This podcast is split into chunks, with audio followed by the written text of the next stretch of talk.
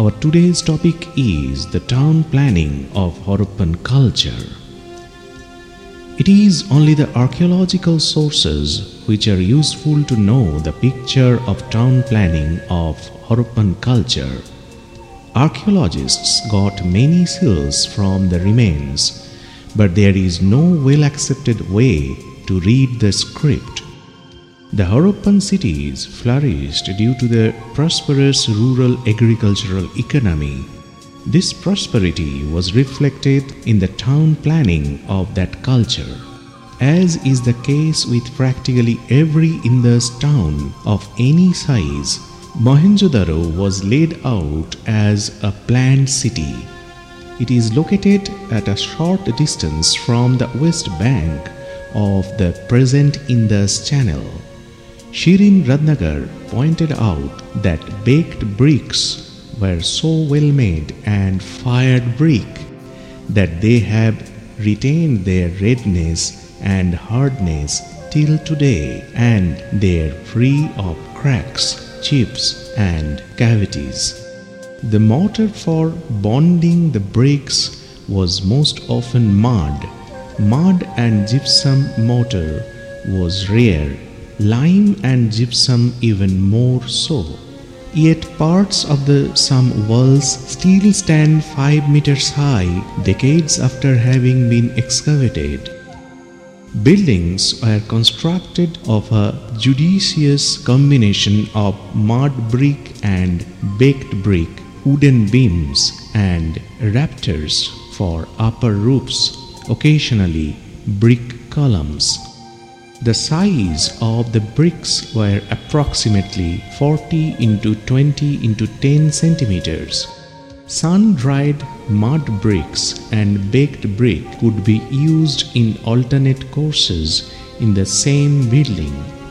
Ratnagar pointed out that the excellent condition of the walls is partly a result of the bond used by Harappans in brick laying as also the thickness of the house walls.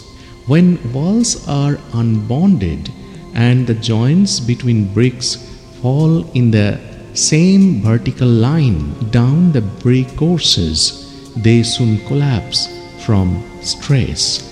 In contrast, a method that could be used to advantage, now called English bond, with headers and stretchers in alternate courses makes possible the staggered distribution of the load down a large area of the wall.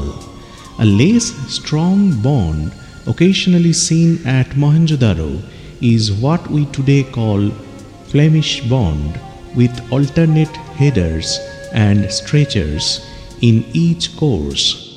Sometimes at Mohenjo-daro, the two walls of a house that make a right angled corner did not interlock in their brickwork. While this must have made it possible to knock down one of the walls without damaging the other, it would have reduced the strength of the structure. The houses, uniformly rectangular in plan, were the varied sizes the rooms of each house were arranged around a courtyard. There was invariably a single entrance to the whole, usually so placed that the inside of the courtyard and the rooms opening it could not be seen from the outside. One of every three houses had a fired brick lined well, usually near the entrance. Close to the wells, many houses had bathing cells as well. Each sizable house seems to have contained the families of the master and of his slaves and servants or accommodated subfamilies of a joint family sharing certain facilities like the well and a common cooking area in the courtyard. Privies have been founded in some houses. There was a tendency in courses of time to subdivide the larger rooms into smaller ones with new walls and doors. Craft wastes founded in several houses suggest that the artisans' quarters could also be contained within these houses. Houses at practically all in the sites tend to have the same general layout as at Mohenjo-daro. The so-called Acropolis or high town or citadel was built upon a large platform constructed with walls of dried mud brick to retain the infills behind. Similar platforms were built for blocks of houses in the larger lower town. The initial platforms were some 10 meters high but were further raised or extended from time to time, these platforms enabled a house in the city to be built above the flood level. Spaces for road were marked well before houses were built, so that Mohenjo-daro had long, broad roads but unpaved, running parallel with other roads with lanes meeting them at right angles. While a main street in the Acropolis was 6 meters wide. The first street in the lower town had a width of more than 10 meters. It would have allowed two bullock carts to pass each other with much space to spare. Throughout the larger part of the life of Mohenjo-daro as a city, no encroachments or construction on these roads was allowed. As the houses were built, a remarkably careful drainage system was laid out throughout the city of Mohenjo-daro. Each house had its wastewater running out, sometimes through terracotta pipes fitted together into a cesspit which connected with the drain running alongside the road. The drains along the main roads could be covered and sometimes had man high corbelled burnt brick roofing to enable cleaners to enter them. But all the drains ultimately ended in choke pits within the city by the roadside and will have overflowed from time to time. Despite such limitations, the drainage system of Mohenjo-daro stands unique among the Bronze Age cities of the world.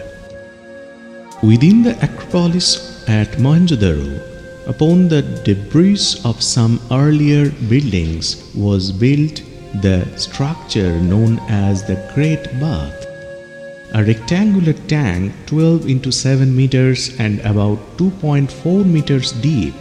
It is made of fired brick, closely fitted together. From the outside of the tank was made waterproof by a 3 centimeters thick layer of bitumen. Two staircases from opposite sides descend to the bottom of the tank. Around the tank was a brick paved gallery with a brick paved colonnade. There were several rooms adjoining the bath on the north and the east. In one of the eastern rooms, there was a large well from which water was supplied to the tank.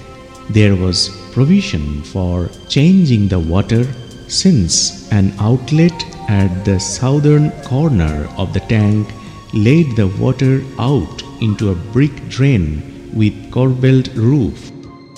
One can imagine that the Great Bath was reserved for a very elite clientele, but it also fits in with the general concern of the people of Mohenjo-daro with water. To the west of the bath has been found a massive brick platform 1350 square meters in area on which were built 27 smaller plinths separated by narrow passages and arranged in three rows of nine each. This whole structure has been identified as a granary on an analogy of similar structure at Harappa.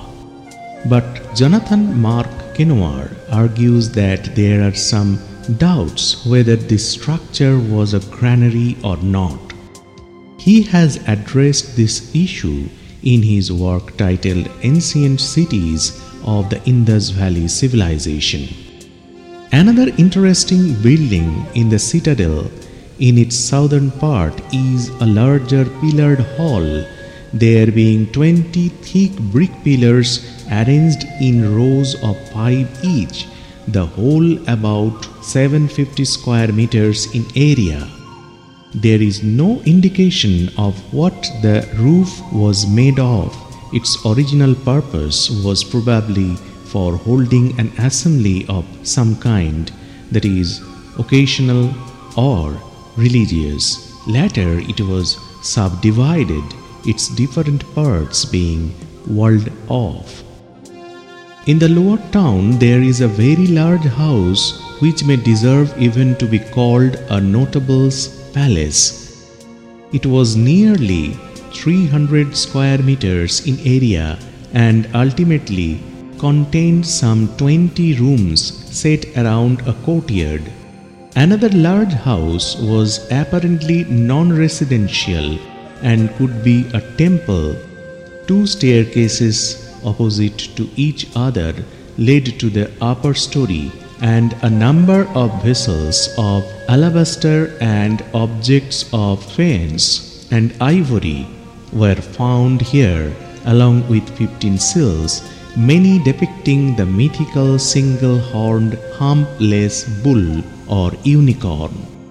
In contrast to these structures, and also the general style of houses is group of 16 small two-room quarters 6 into 3.6 meters internally built in two rows described in modern reports as kuli lines these had a counterpart in Harappa as well. It has been estimated that Mohenjo-daro contained 2000 to 3000 houses and some 700 wells. These estimates may have been raised as the occupied area is now estimated to be much larger. Still, even with a population of 85,000 or so, Mohenjo-daro would appear to us today as a small moderate sized town, but in its own age it was one of the great cities of the world. Harappa was probably slightly smaller than Mohenjo-daro. It was built over a Kotdiji settlement in the same planned manner as Mohenjo-daro. It had an acropolis or citadel set upon a massive platform held by a retaining mud brick wall with a facing of fired brick. The retaining wall, rising into 10.7 meters from the ground, also served the purpose of defense works. The citadel had two gateways, northern and western, of which one, that is, the western, was later blocked.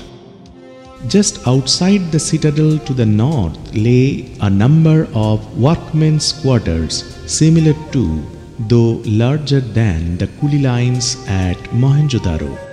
These adjoined several rows of fired brick floors with space at the center for wooden mortars in which wheat and barley were milled. Further to the north was a large structure built over a mud brick platform containing on both sides of a central aisle numerous blocks built of bricks.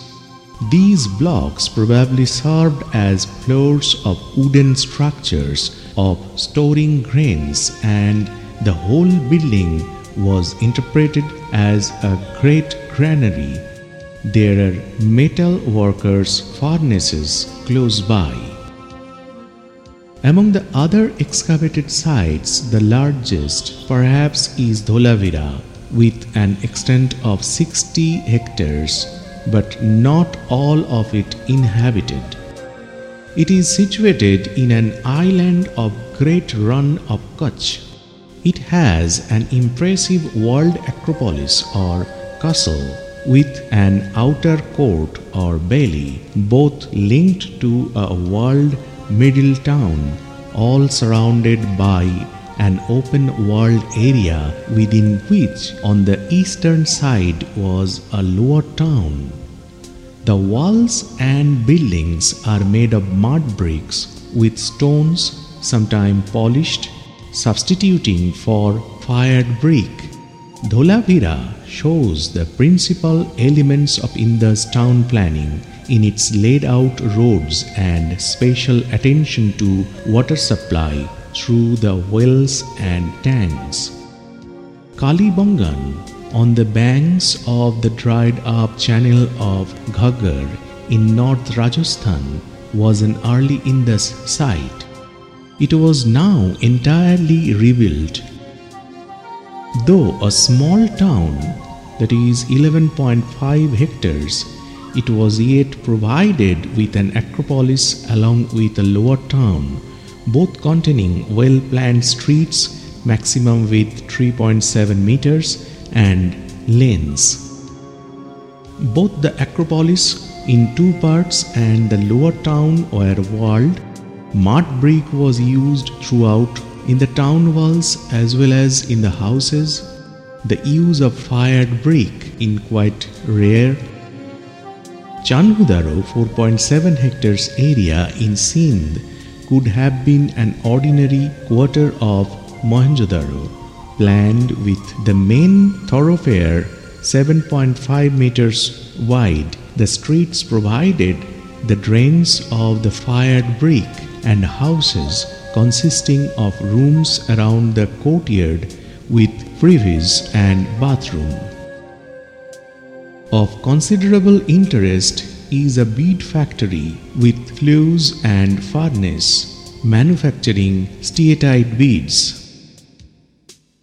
Lothal 4.8 hectares area not far from Khambhat or Cambay in Gujarat may be described as a seaport so long as we remember that it could only have been inner port able to receive no more than light boats by an estuary at high tide while the real support must have been at a distance perhaps somewhere near Ghogha the support that used to serve Khambhat in medieval times, this needs to be borne in mind when one considers the remarkable tank 2012 to 2014 meters long and 35 to 37 meters broad with sides built of fired brick. There is some evidence that it received seawater but if it was a dockyard, as the excavator S. R. Rao suggested, then it could have received only very small boats since the inlet into it had little depth. The alternative suggestion that it was an irrigation tank also has problems with it, especially since such a masonry structure was hardly necessary for providing water for field irrigation. The warehouse close to the tank and within the small acropolis consisted of mud brick platform supporting numerous mud brick blocks of identical size which under the wooden structure stored parcels of goods. Some 65 terracotta sealings were recovered from here.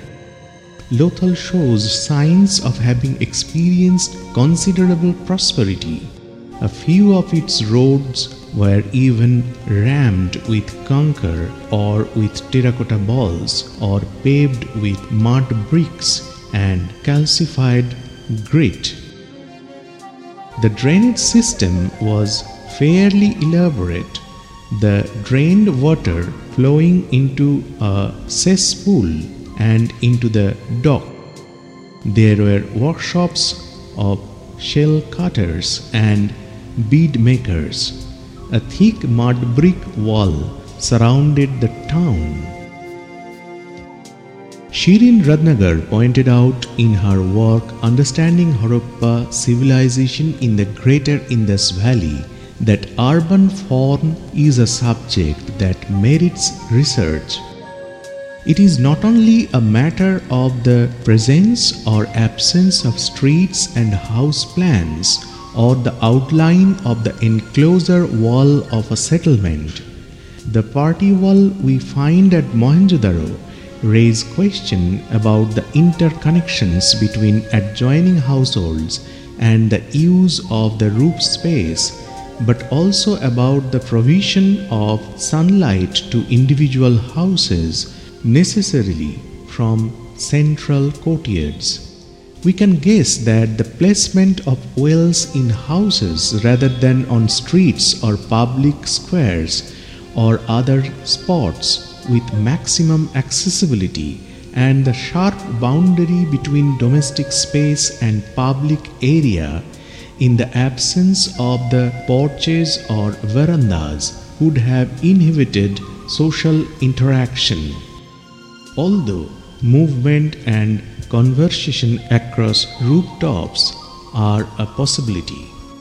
It is also an open question whether the shallow drains either open or loosely covered with bricks or stones, sent out a stench in certain seasons.